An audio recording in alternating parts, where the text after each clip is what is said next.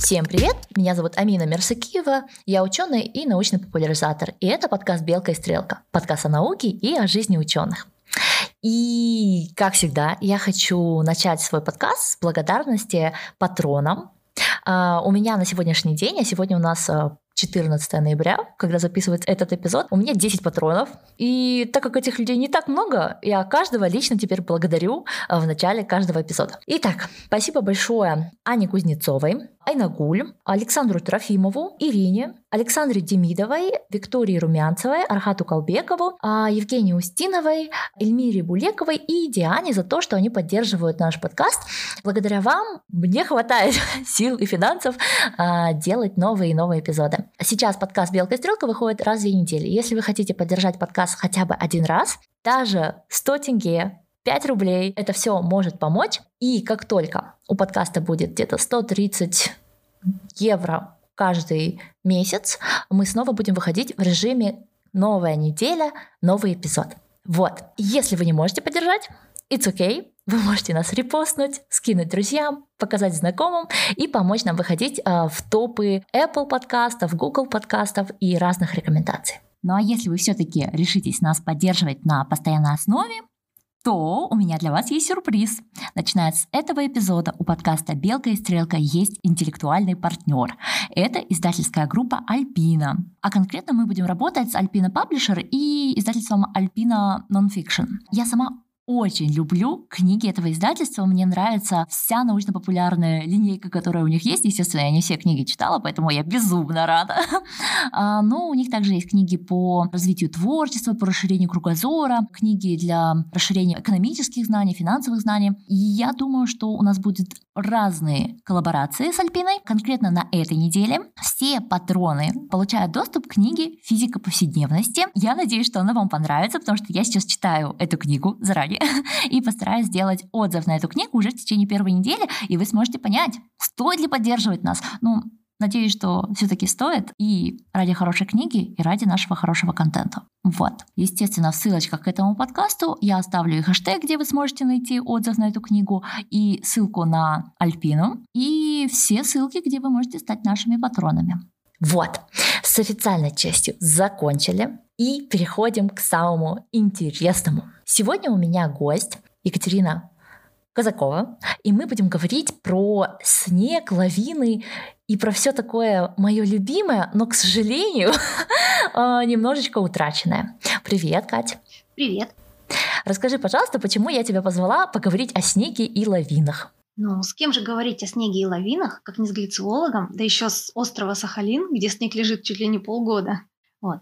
Вообще я а, кандидат географических наук, а, занимаюсь изучением снега и лавин уже 16 лет с первого курса университета. Ну и решила, что больше людей должно знать о снеге и лавинах. Я думаю, что это поможет и в том числе спасти какие-то жизни, поскольку такой сразу, да, серьезный вопрос, поскольку я думаю, что одна из проблем, почему много людей гибнет в лавинах, именно в том, что люди не представляют себе, что это такое, что делать, чтобы не попасть в лавину. Вообще, как поступать в подобных ситуациях? Ну, давай сразу об этом и поговорим. Вот я сама родом из Алматы, и поэтому у нас, в принципе, раз в год были всякие диктанты о безопасности про лавины. Но э, из предыдущих эпизодов подкаста я уже поняла, что не у всех в школах были такие диктанты. В Алмате лавин уже ну не то, что их нету, да, но каждый год ведется какая-то работа по предотвращению этих лавин. Скажи, пожалуйста, лавины могут возникнуть там, где нет гор, где нет вот таких больших высот? Конечно, это тоже одно из таких распространенных заблуждений. Почему-то всегда считается, что, ну, чтобы были лавины, это нужны там горы, как минимум, как Кавказ. Но нет, лавина может сойти со склона высотой, ну, буквально метров пять. И есть случаи, когда лавины со склонов пятиметровой высоты сходили на людей, и люди даже погибали. Это есть такие случаи у нас на Сахалине и в Центральной России, но это, по крайней мере, те случаи, о которых я слышала и знаю. В общем-то, лавина может сойти, если есть склон высотой больше 5 метров. Мы сейчас говорим, кстати, об э, относительной высоте. То есть разница между верхом склона и подножием склона, эти 5 метров, а не длина склона. То есть э, мы меряем как бы проекцию от верхушки до подножия. Вот. Итак, нужен склон больше 5 метров высотой. И, то есть он может быть пологим и не пологим, разницы нет, да? А он должен быть более крутым, чем 16 градусов. Это вот общепринятая угу. мировая величина. То есть уклон склона 16 градусов считается э, критическим при сходе лавин. То есть лавины никогда не фиксировали, чтобы они сходили с более пологих склонов. Ну вот, получается, что больше 5 метров высотой, уклон больше 16 градусов, ну и снег, хотя бы там сантиметров 30 снега должно быть. В общем-то, это вот три основных критерия, угу. по которым можно понять, будут здесь лавины или нет. Конечно, а, не mm. всегда они сходят в таких условиях. То есть, если у вас есть такой вот склон, совсем небольшой, не факт, что там сойдет лавина даже в этом году или в течение 10 лет. Это значит, что она может там сойти, если а, будут подходящие условия. То есть, либо в ходе зимы сложатся такие условия температуры, влажности, что снег станет очень неустойчивым. Либо, например, человек пройдет по этому склону и спустит лавину. Тут много вариантов, но вот лучше считать для собственной безопасности, что вот если такой склон есть, 5 метров, 16 градусов, 30 сантиметров снега, то лавина тут может сойти.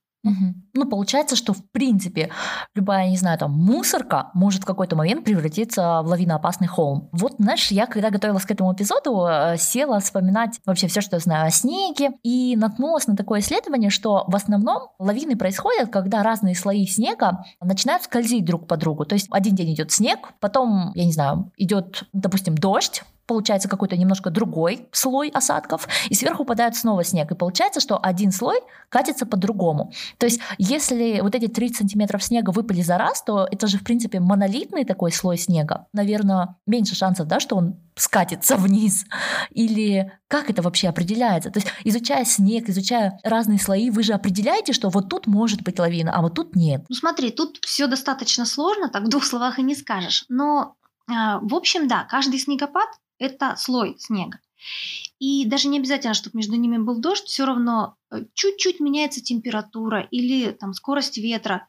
В общем, получается, что эти слои можно увидеть, если просто выкопать, как мы называем это, шурф снежной толщи, просто яму в снегу с ровной ровной стенкой перпендикулярной земле. Вот. Любой человек просто ради интереса может зимой выкопать такую яму, увидит много слоев. Их видно визуально.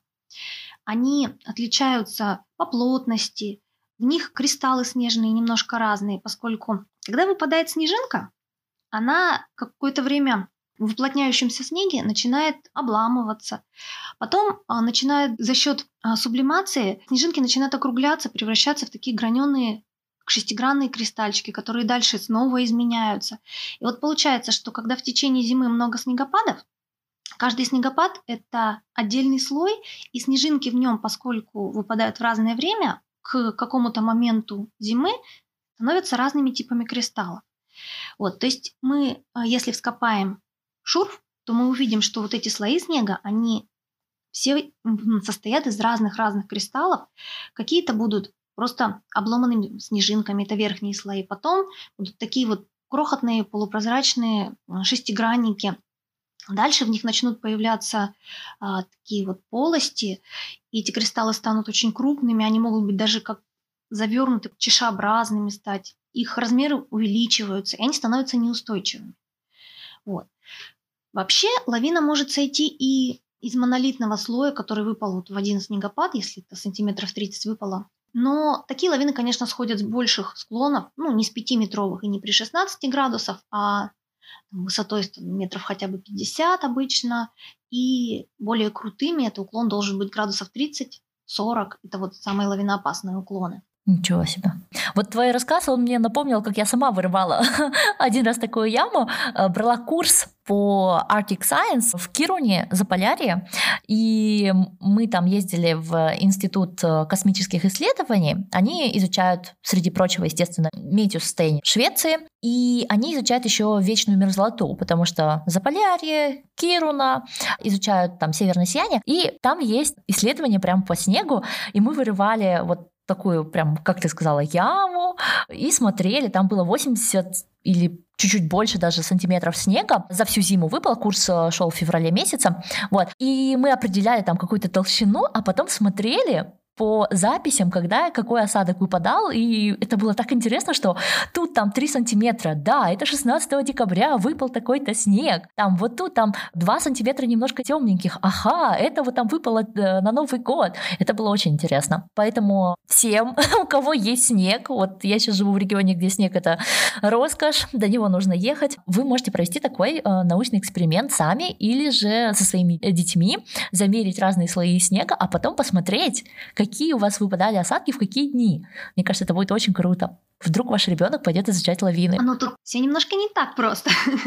вот.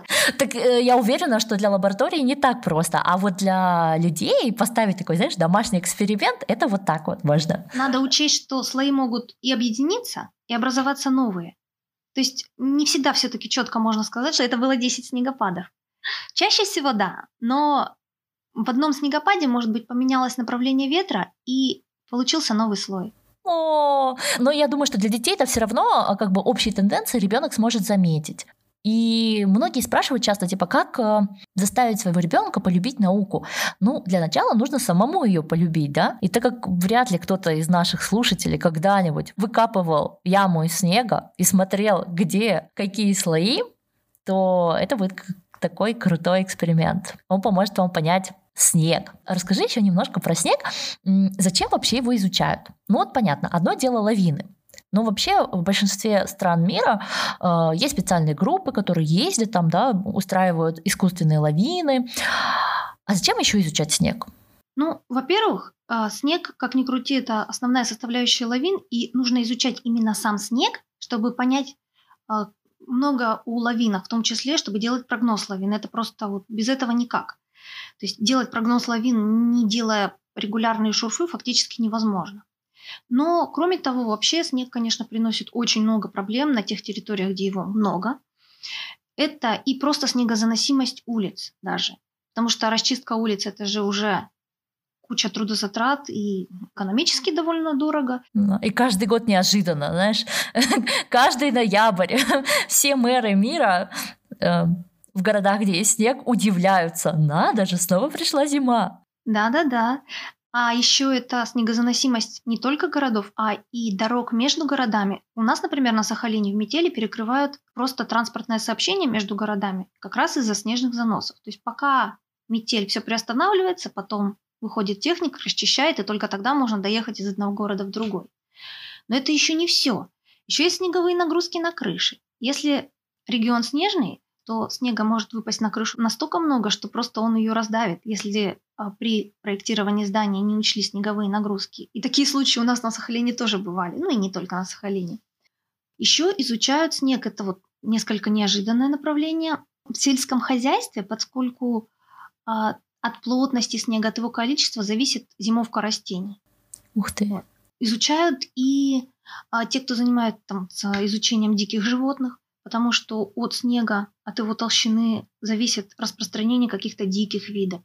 Ну вот именно мы, и лично я, занимаемся снегом в расчете на снежные лавины, снегозаносимость и снеговые нагрузки. Вау. Действительно, применений очень много. А, лично у меня снег вызывает, знаешь, такое эстетичное. То есть э, некоторые вещи в науке ты изучаешь, потому что, ну, это просто красиво, да. И снежинки, они просто красивые, да, все такие идеальные, шестиугольные. Мне кажется, это просто когда я когда-нибудь своим детям буду объяснять, что такое там ковалентные связи, да, то я возьму в пример снежинку и объясню, что вот из-за того, что кислород э, отрицательный, а водород положительный, каждая молекула воды находится вот под таким углом определенным, и что она не может быть под другим углом, потому что положительное и отрицательное, оно притягивается, а два одинаковых знака, они отталкиваются. И поэтому вот молекулы воды с определенным углом образуют хоровод там шестиугольный, и вот так, и вот так. Э, и в итоге получается нечто такое красивое, нечто такое уникальное.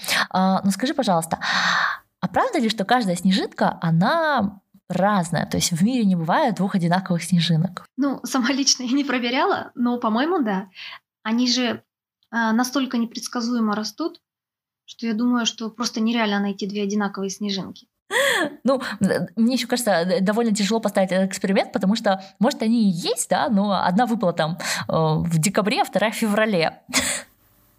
Но вообще я посмотрела, что есть специальные центры, э, Sub-Zero Research центры, э, где выращивают снежинки Прям у них такие камеры снежные. Это видео помещу в телеграм-канал. Подписывайтесь там, заходите, комментируйте. Вы можете, кстати, заходить в телеграм-канал и задавать вопросы, которые у вас образуются в результате прослушивания этого эпизода. И Катя, скорее всего, Катя, потому что вряд ли я смогу ответить на такие вопросы, ответит персонально вам. Вот. Так, смотри, если человек попал под лавину, да, сколько у него есть времени для того, чтобы его спасли? Ой, на самом деле, чем раньше спасут, тем больше шансов. И через два часа шансов остается примерно, ну, один из десяти. Вот. кошмар. Большая часть тех, кого успели найти в течение 15 минут, они выживают. Ну, при том условии, конечно, что они просто засыпаны снегом, что они не были сильно травмированы, потому что очень много случаев, когда в лавине погибали не от того, что их засыпало снегом, а от того, что они получили очень сильные травмы. Либо их просто ну, перекрутило внутри лавины и переломало кости, либо они попали на какой-то камень или бревно. Очень часто пристегнутые к ногам лыжи, они играют роль такого рычага, и просто тело вкручивает у человека, и он погибает просто от травм. Хотя, конечно, Ужас большое какой. количество людей погибает именно от недостатка кислорода. А здесь вообще любой лавинщик скажет, что лучший способ выжить лавину – не попадать в нее. Это единственный на самом деле работающий на 100% способ. Но если вы уже пошли в горы зимой, то, во-первых, узнайте прогноз лавин. Во-вторых, никогда не ходите по ровному, безлезному, заснеженному склону. Вообще никогда. Особенно поперек этого склона ходить нельзя. В крайнем случае можно идти по хребту. Очень осторожно. Если так получилось, что вам вот все равно нужно пересечь открытый склон, и вы идете группой, то сначала опускаете первого человека, когда он проходит, только полностью, когда он пройдет этот склон, начинает идти следующий человек. Причем все остальные из группы следят внимательно за этим человеком, чтобы, если лавина пойдет, попытаться хотя бы понять, где он может оказаться, чтобы как можно быстрее его потом откопать. Плюс, а, когда человек mm-hmm. выходит в лавиноопасную какую-то зону, вот на открытый склон или просто в горах идет под склоном, где может сойти лавина, нужно обязательно закрыть рот и нос чем-нибудь, шарфом, воротником, чтобы, если лавина сойдет, легкие не забило снегом. Плюс рюкзак вешаем на одно плечо, чтобы его можно было легко скинуть. А если у вас есть лыжные палки в руках, то вот эти петельки, темляки с рук снимаем, чтобы тоже их можно было быстро и легко отбросить. Вот. И идем очень аккуратно. Хорошо, если у группы есть какие-то лопаты лавинные, чтобы успеть откопать человека. Щупы лавинные, это все продается. А, все такие вот аппараты типа биперов, которые облегчают поиск человека в лавинах, это все очень двойственно, поскольку, с одной стороны, да, если повезет, они, может быть, помогут человека найти, но это тоже не стопроцентная гарантия, потому что если снежная толща а, выше человека, снег от лавины образует очень толстый слой над человеком, то сигнал бипера уже не пройдет. А люди, которые а, имеют какие-то вот такие аппараты а, для поиска в лавинах, как-то вот начинают более легкомысленно относиться к лавинной опасности и считают, что вот раз у меня есть бипер, ну, все нормально тогда, меня в любом случае найдут. А это не так. Вот. Сейчас много всяких приспособлений, помогающих выжить в лавине, но они вот так же, как и биперы, с одной стороны дают вам какой-то дополнительный шанс, с другой стороны гарантии они не дают, а, а так сказать, как это? Беспечность повышают, да? Беспечность, да, стимулирует. Вот. Поэтому я к таким вещам отношусь не очень хорошо. Угу. Скажи, пожалуйста, а ты сама устраивала лавины, да? Ну, для того, чтобы их изучать, наверное, нужно прям зафиксировать лавину. Ну, с одной стороны, для того, чтобы изучать, а, чаще всего мы описываем уже сошедшие лавины. То есть мы выезжаем на полевые обследования и видим а, конусы выноса лавин. Это вот этот вот снег, который сошел в виде лавины, он очень сильно отличается от окружающего снега. Он очень плотный, такой комковатый, часто с мусором, то есть их очень хорошо видно. Мы обычно описываем их. Ну, конечно, и спускаем лавин. ну, я участвовала в спуске лавин небольших на морских берегах Сахалина. У нас тут совсем небольшие склоны. но с большими снежными карнизами. И вот эти карнизы спиливаются таким стальным тросиком. Но скажу сразу, это физически очень нелегко, девушке тяжело. Поэтому мы в основном работали группой. Вы прям их спиливаете? Вау! Да.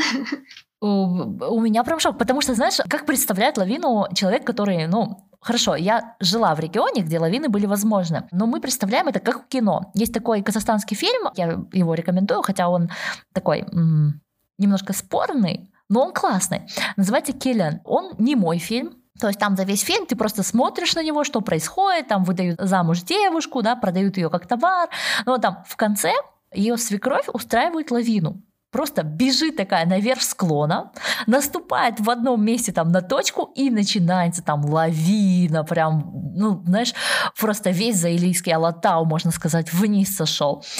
А, скажи, пожалуйста, насколько возможно, что ты просто наступишь в одном месте и вся гора уйдет? То есть почему вы не наступаете на определенные места? Это возможно. Если снежная толща очень неустойчива, вот эта свекровь, видимо, была хорошим лавинщиком и смогла определить нужное место и нужное состояние снега, тогда да. Ну, конечно, не вся прям гора, а вот а, один лавиносбор, то есть один склон, на котором снежный покров как бы а, единством, так сказать, обладает, то есть вот целый пласт снега, да, он может сойти, но не в любой ситуации. То есть снег может быть вполне устойчивым, и тогда хоть прыгай, хоть танцуй, лавины не будет. А может быть, да, что просто наступишь, и все, пошла лавина. Вот так часто попадают в лавины туристы, лыжники всякие. Скажи, пожалуйста, а вообще возможно заранее предсказать, то есть, ну, э, мы уже выяснили, да, что лавина опасная такая толща снега образуется из-за того, как идут осадки. Да? Вы изучаете снег, вы изучаете осадки, вы фиксируете это. Можете ли вы, описывая все вот эти вот э, уже сошедшие лавины, предсказать, что окей, у нас там э, 10 декабря выпало столько-то снега, потом был столько-то там, ветер поменялся так-то, и, скорее всего, снег лежит вот так, и в этом регионе, скорее всего, будет лавина. Вы можете это предсказать? А, да, вот это и есть прогноз лавин. Он, конечно, очень сложный, Далеко не каждый ученый, например, кто изучает лавины, сможет сделать качественный прогноз лавин. Просто для этого требуется огромное количество практики. Но вот как раз те люди, которые занимаются обеспечением лавинной безопасности и дают прогноз лавин, они и говорят, что вот да, допустим, завтра сойдет лавина. А, чем, ну, как сказать, выше квалификация этого человека, тем больше шансов, что он даст прогноз точный, и тем меньшее время он может заложить в прогноз. То есть это будет краткосрочный прогноз, когда он скажет, что лавина сойдет там, в течение завтрашних суток. А, если квалификация послабее, он может сказать, что лавина сойдет на следующей неделе. Для этого, конечно, нужно знать очень много всего. Нужно делать вот шурфы, про которые мы уже говорили, обязательно, причем регулярно, для того, чтобы определить устойчивое снежное. Как часто ты делаешь шуфы? Ну, поскольку я э, ученый, и я не занимаюсь прогнозом лавин, мы обычно делаем шурфы раз где-то в 10 дней, иногда реже. Зависит от наших целей. А вот э, именно практики, ну, не реже делать. Для того, чтобы отследить состояние снежной толщи и уловить момент, когда она станет неустойчивой, когда надо а, давать сигнал, что лавина опасна.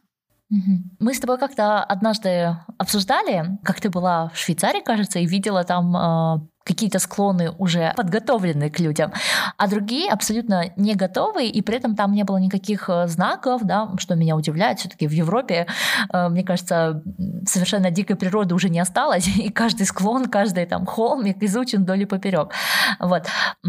Скажи, вот как не специалисту понять, что вот туда лучше не ходить? Да, ты вот назвала, что там открытое пространство, но, может быть, есть еще что-то, да, что вот если я здесь пройду, здесь лес, а вот там сверху как бы какой-то склон, и он точно в эту сторону пойдет. Как, как это понять, если у человека, я не знаю, какой-то геометрический кретинизм? Слушай, ну это очень сложный вопрос, потому что, по сути, любой склон, вот, как я уже говорила, больше 5 метров высотой, при уклоне больше 16 градусов и наличии снега может быть лавиноопасным. Причем и лес-то тут не защита полноценная. Лавина может и через лес сойти. Это вообще заблуждение очень распространенное. Почему-то часто считается, что если лес на склоне, то лавин там в принципе быть не может. Но это не так. Они могут быть, просто они сходят гораздо реже, и у них уже не такие большие объемы. Кроме того, а, если место незнакомое, ты не можешь знать, может быть, лес-то через, там, не знаю, метров 200 от тебя закончится, и там будет огромный открытый склон, с которого может сойти настолько большая лавина, что она пройдет через этот лес и переломает его как спички просто. Вот. А рекомендации тут сложно дать, потому что я максималистка в этом плане. Я говорю, вот 5 метров, 16 градусов, 30 сантиметров снега. Замечательно. Все ходим по это, э, как бы пересеченной полосе, да, без холмов. Ну, это такой вот сложный вопрос, но, в общем-то, в горах практически невозможно найти нелавиноопасные зоны. Обидно. Как же ездить, как же ездить на Медео? Но вообще в Алмате, по-моему, практически всегда предупреждают, что вот сейчас там лавина опасна, в горы не ходить. По крайней мере, когда у нас сель, это всегда предупреждалось. А по лавинам я что-то не помню, но думаю, тоже есть. Дело в том, что, например, с одного и того же склона, ее, может быть, тут 20 лет не будет. Может быть, ее тут 100 лет не будет а потом она возьмет и сойдет. Как вот было в австрийском Гальтюре, где а, лавин с одного там из склонов лет, по-моему, 300 не наблюдалось. То есть на памяти вообще населения и по записям, по архивным не было там никогда лавин. Потом она вот сошла в 1999 году и погибло больше 30 человек. Просто потому, что они считали, что раз лавин давно нет, то их там и быть не может. А была многоснежная очень зима, и вот такой вот печальный случай кошмар. Но сейчас из-за того, что глобальное потепление, наверное, многоснежные зимы это становится все реже и реже? Нет, я бы не сказала. Все-таки глобальное потепление, оно не настолько сильное, там буквально на градус за последние 10 лет, что ли. Ну, это очень много. Например, там, где я живу, люди рассказывают, что 20 лет назад здесь был снег, было прям минус 20. А сейчас э, в регионе Штутгарта снега вообще нет. То есть я зимой хожу в осеннем пальто, я снега не вижу. Вообще это очень индивидуально. Сказать про другие регионы я сейчас не могу, но вот у нас, например, на Сахалине, а, год на год, конечно, не приходится. Бывают более многоснежные зимы, менее многоснежные, но в целом снега меньше не стало. Просто иногда так кажется, что выпадает подряд несколько малоснежных зим, и кажется, что снега уже очень давно не было, а вот в детстве, я помню, но чаще всего это не так. В детстве в Алмате знаешь, какие зимы классные были? Там так мороз трещал. Я прямо помню, как я была маленькая, вся такая укутана в огроменный пуховик синтепоновый такой вот. И как я наступала, знаешь, и я сама себе потом напоминала вот этого мужичка из э, «Откуда идешь, да, там, из леса вестима». Вот. Э, и, а сейчас таких зим, ну, в Казахстане, в севернее Алматы, конечно, возможно, да, там в Астане так и есть, но в Алмате снег, да, он выпадает, да, он лежит три дня. В горах, конечно, у нас лавины, но вот так, хм, в городе его практически нет.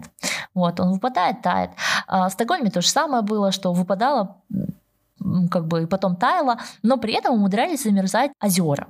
А сейчас озера перестали замерзать, и вот последние два года отменяли даже все ледяные марафоны, потому что, ну, негде их катать, нету льда на озерах, и поэтому все-таки глобальное потепление, оно как-то есть, но, видимо, до Сахалина оно пока не добралось. То, что оно есть, это неоспоримый вопрос, это признают все, оно доказано.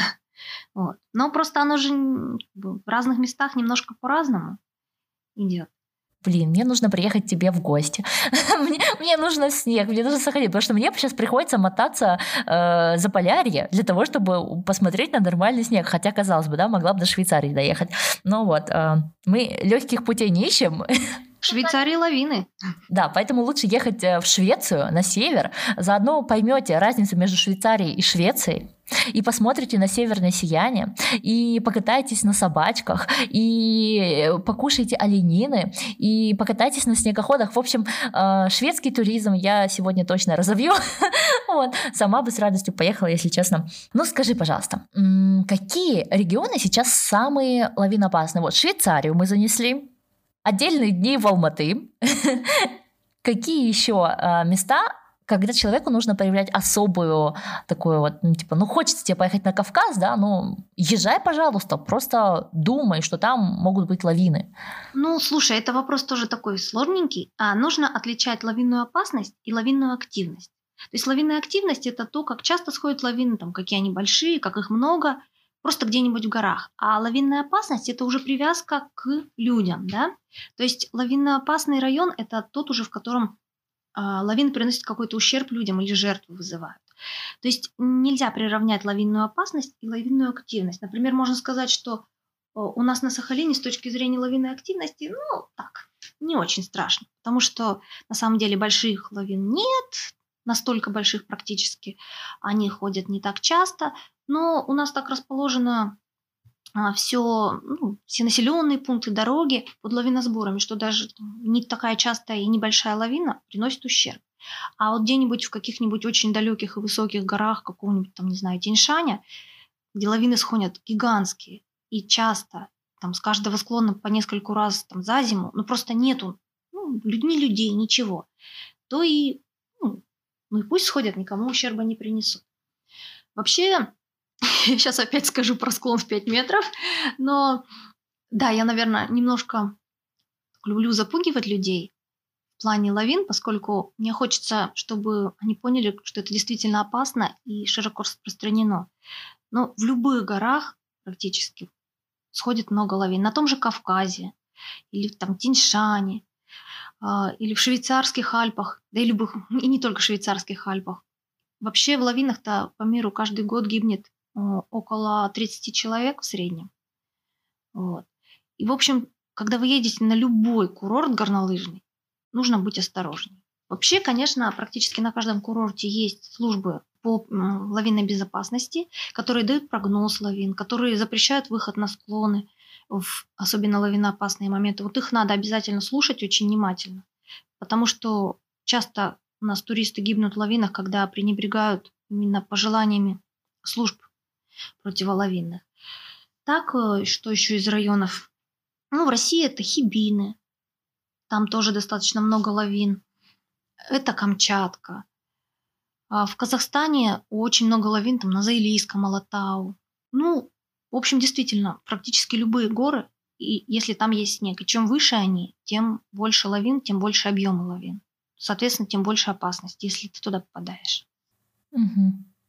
Так что, дорогие казахстанцы, когда поедете на Чембулак, будьте, пожалуйста, внимательны.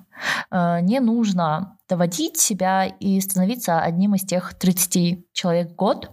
Э, понятное дело, что 30 человек это не так много, да, у нас сейчас от, от одной короны там миллионы гибнут. Ну, пока миллион, но, скорее всего, это закончится миллионами. Вот. Но вам же не будет проще от того, что вы там один из 30 или кто-то из ваших близких. Ну, меня просто всегда это возмущает, типа, ну, у нас там от гриппа умирает там 0,1%. Э, а что, вам будет легче, если вы войдете в эти 0,1%? Или если ваш близкий человек войдет 0,1%? Это что за, что, что за отношение к себе и к людям? Я не понимаю. Поэтому идите, мойте руки, проветривайте помещение, ешьте овощи, занимайтесь там какой-то активностью. Если 30 человек умирают от лавин, ну блин, вам будет легче, если вы будете один из этих 30? Мне лично не будет легче. Во-первых, у меня и так каждый подписчик на учете, да? У вас, у вас всех слишком мало. Я могу лично вас всех э, назвать э, всего несколько тысяч вас. Вот. И 30 человек — это много. Даже в формате одного подкаста, если 30 человек погибнет из лавин, это огромный процент лично для меня. Может быть, для всего мира это мало, но для меня это имеет значение. И каждая жизнь, она важна. Ну, то есть мы живем в 21 веке. Говорить, что там кто-то умер, и это всего лишь 0,1%, ну, это как будто вы хотите жить в 19 веке. Давайте не будем отказываться. вот так вот. вот. Вообще не люблю, когда сравнивать, знаешь, с чем-то, типа, что, ну вот, мы живем лучше, чем в Киргизии. А зачем вы сравниваете с Киргизией? Давайте сравним себя с Швецией. И сразу грустно становится. А зачем, типа, себя сравнивать с чем-то таким грустным? Вот. Кать, а как ты вообще решила изучать лавины? Вот ты говоришь, что на Сахалине, в принципе, лавинная активность не такая прям страшная. Как, как вот ты так проснулась? Ладно, вот жила бы ты в Алмате, я бы поняла. Ты каждый день смотришь на горы. В моем детстве там все-таки лавины происходили чаще, они были как-то на слуху. Потом у нас бабушки, дедушки рассказывали про такие, знаешь, лавины, когда это все до города доходило. Не так, как сели, но все равно это было опасно. Вот как ты на Сахалине пришла к идее, что ты хочешь изучать э, лавины? Ну, во-первых, на Сахалине лавины меньше, чем где-нибудь на Кавказе, но их тоже хватает. У нас вот за 100 с небольшим лет в лавинах погибло больше 700 человек. И лавины каждый год сходят и перекрывают какие-то дороги. То есть проблема есть, и она на слуху. Ну, а второй момент, ну тут, как сказать, у меня папа лавинщик. В общем-то, у меня практически не было выбора, скажем так.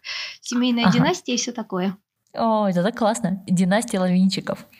Это круто. Просто вот у меня, например, э, нету такого вот, знаешь, буквально на днях опять давала интервью, и все таки спрашивали, ну, у вас там, наверное, мама с папой ученые, да? Нет. А как вам пришло в голову? Да не знаю я, как мне пришло в голову. Фантазия была богатая. И жила в месте, где, в принципе, ну, не было ученых, да, ни во дворе, нигде, ну, были там инженеры какие-то среди знакомых, но, но не ученые. И, честно сказать, я долгое время а, стыдилась говорить, что я ученая. То есть я говорила там, э, я химик, я там занимаюсь химической инженерией. Потом я стала говорить, я теоретический физик. Но сказать, что я ученый, я ученая, я уже почти заканчивала PhD, когда у меня язык повернулся это сказать, и я поняла, что мне больше не стыдно это говорить. Вот. Так, такие моменты. Ну, во-первых, а, у нас как-то, мне кажется, более уважительное отношение к ученым было. Мне никогда не было стыдно говорить, что я ученый, и я спокойно к этому всегда относилась. Но а так получилось, что я пошла туда к папе в лабораторию подработать на первом курсе университета, ну и увлеклась, и стало интересно, я там осталась. Это очень круто. Скажи, а если кому-то захочется изучать тоже снег или лавины, а, как они это могут сделать? На кого им нужно идти учиться? Что им нужно для того, чтобы построить такую карьеру? В Московском государственном университете есть кафедра глициологии и криолитологии. Там учат глициологов, там учат лавиноведов, снеговедов. Можно пойти учиться туда. Вот. А работать потом можно либо в научном институте, изучающем снег и лавины, это тот же МГУ, например, либо можно пойти практикам какую-нибудь а, противоловинную службу, либо на предприятии, вот, например, как э, в Хибинах на Кольском полуострове, это Мурманская область, там есть э, комбинат апатит, который добывает, собственно, апатит и другие а, минералы для удобрений, но поскольку это все расположено в очень лавиноопасном месте, у них там есть противоловинная служба, кстати, самая старая в России, с 30-х годов 20 века она существует. Там востребованы лавинщики.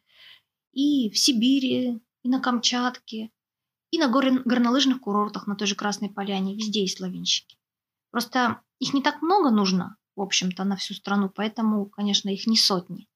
И это, наверное, одна из специальностей, которая привязана к месту, да? То есть то, о чем не говорят ученым, когда вот идите в ученые, идите в ученые, но потом ты, по сути, привязан там, к нескольким исследовательским центрам в мире, и ты не можешь работать где захочется, да? То есть нет такого, что ты ученый, собрал вещи, уехал там на Гаити, и, и оттуда начинаешь изучать лавины, да? Ну, это как-то несерьезно, ребят, так невозможно. Я, кстати, хотела посмотреть, где в Европе изучают э, снег и лавины. И нашла всего два места. Ну, то есть не то, чтобы я сильно изучала, но это Гренобль и это вот как раз Кируна. То есть Гренобль, по крайней мере, в центре Европы. Вы отсюда можете там куда-нибудь в Париж быстренько поехать на выходные, посмотреть на людей, показать себя. Вот. А Кируна, там, знаете, настолько маленький городок, прямая связь там вот с такими заполярными городами и со Стокгольмом. И там за все время, а этому центру тоже около 100 лет, там только недавно выпустился сотый PhD-студент. Представляешь, э, при этом люди там изучают не только снег и лавины, там еще изучают э, как бы космические всякие темы. То есть кто-то там вообще выпустился с кварками, а кто-то выпустился с, с какими-то снежными темами. Вот. Так что, если вас заинтересовала эта тема, она очень важна. Катя нам показала, в каких местах она применяется, да, тема снега, лавин. Но Имейте в виду, что вы не везде можете выучиться на такую специальность, и вам придется по миру попутешествовать за своей работой. Наверное, даже еще больше, чем а, там, теоретическим физикам, да? Нет, ну слушай, если человеку очень хочется, ему не обязательно учиться на глициолога. Например, я-то не глициолог по образованию, я вообще эколог. Но за счет работы в лаборатории как раз я вот и получила именно эту сторону специальности. То есть, в общем-то, а человек с географическим образованием, какой-нибудь географ, эколог, там, метеоролог, он спокойно может, а, ну, так сказать, пройти повышение квалификации и заниматься уже изучением снега и лавин, стать глициологом, если нет возможности получить прям профильное образование. Но меня даже больше не профильное образование, знаешь, беспокоит, а меня беспокоит, где потом работать. Вот об этом наши люди не думают. И нужно понимать, что ты будешь привязан к каким-то research -центрам. Кстати, я еще не проверила, но я прям уверена, что в Норвегии тоже должен быть какой-нибудь центр по снегу и ледникам.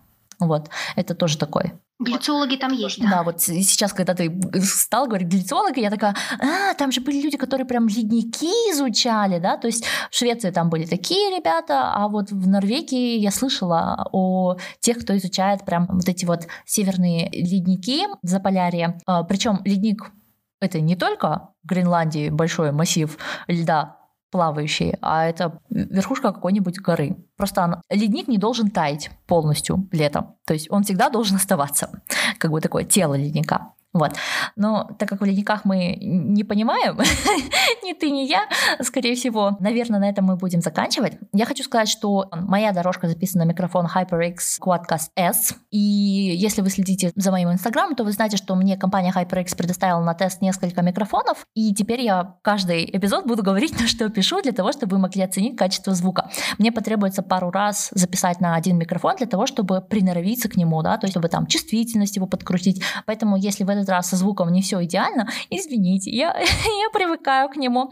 Вот, а, скорее всего, следующий эпизод я тоже запишу на этот микрофон, и мы сможем уже оценить, что к чему и почему. Вот такие дела. А, спасибо большое, Катя, за то, что пришла и просветила нас. Ребят, пожалуйста, думайте о своей безопасности, мойте руки, проветривайте помещение. Пандемия все еще в разгаре. Лишний раз ни с кем не тусуйте, заказывайте вещи онлайн. Там э, все понимаю, Новый год, Рождество, но берегите себя. И если вы все-таки отправитесь гулять, то старайтесь быть аккуратнее. Лавины могут произойти на любом склоне от 5 метров. Мы сегодня это должны были запомнить. Всем спасибо. Пока-пока. Пока-пока. Pick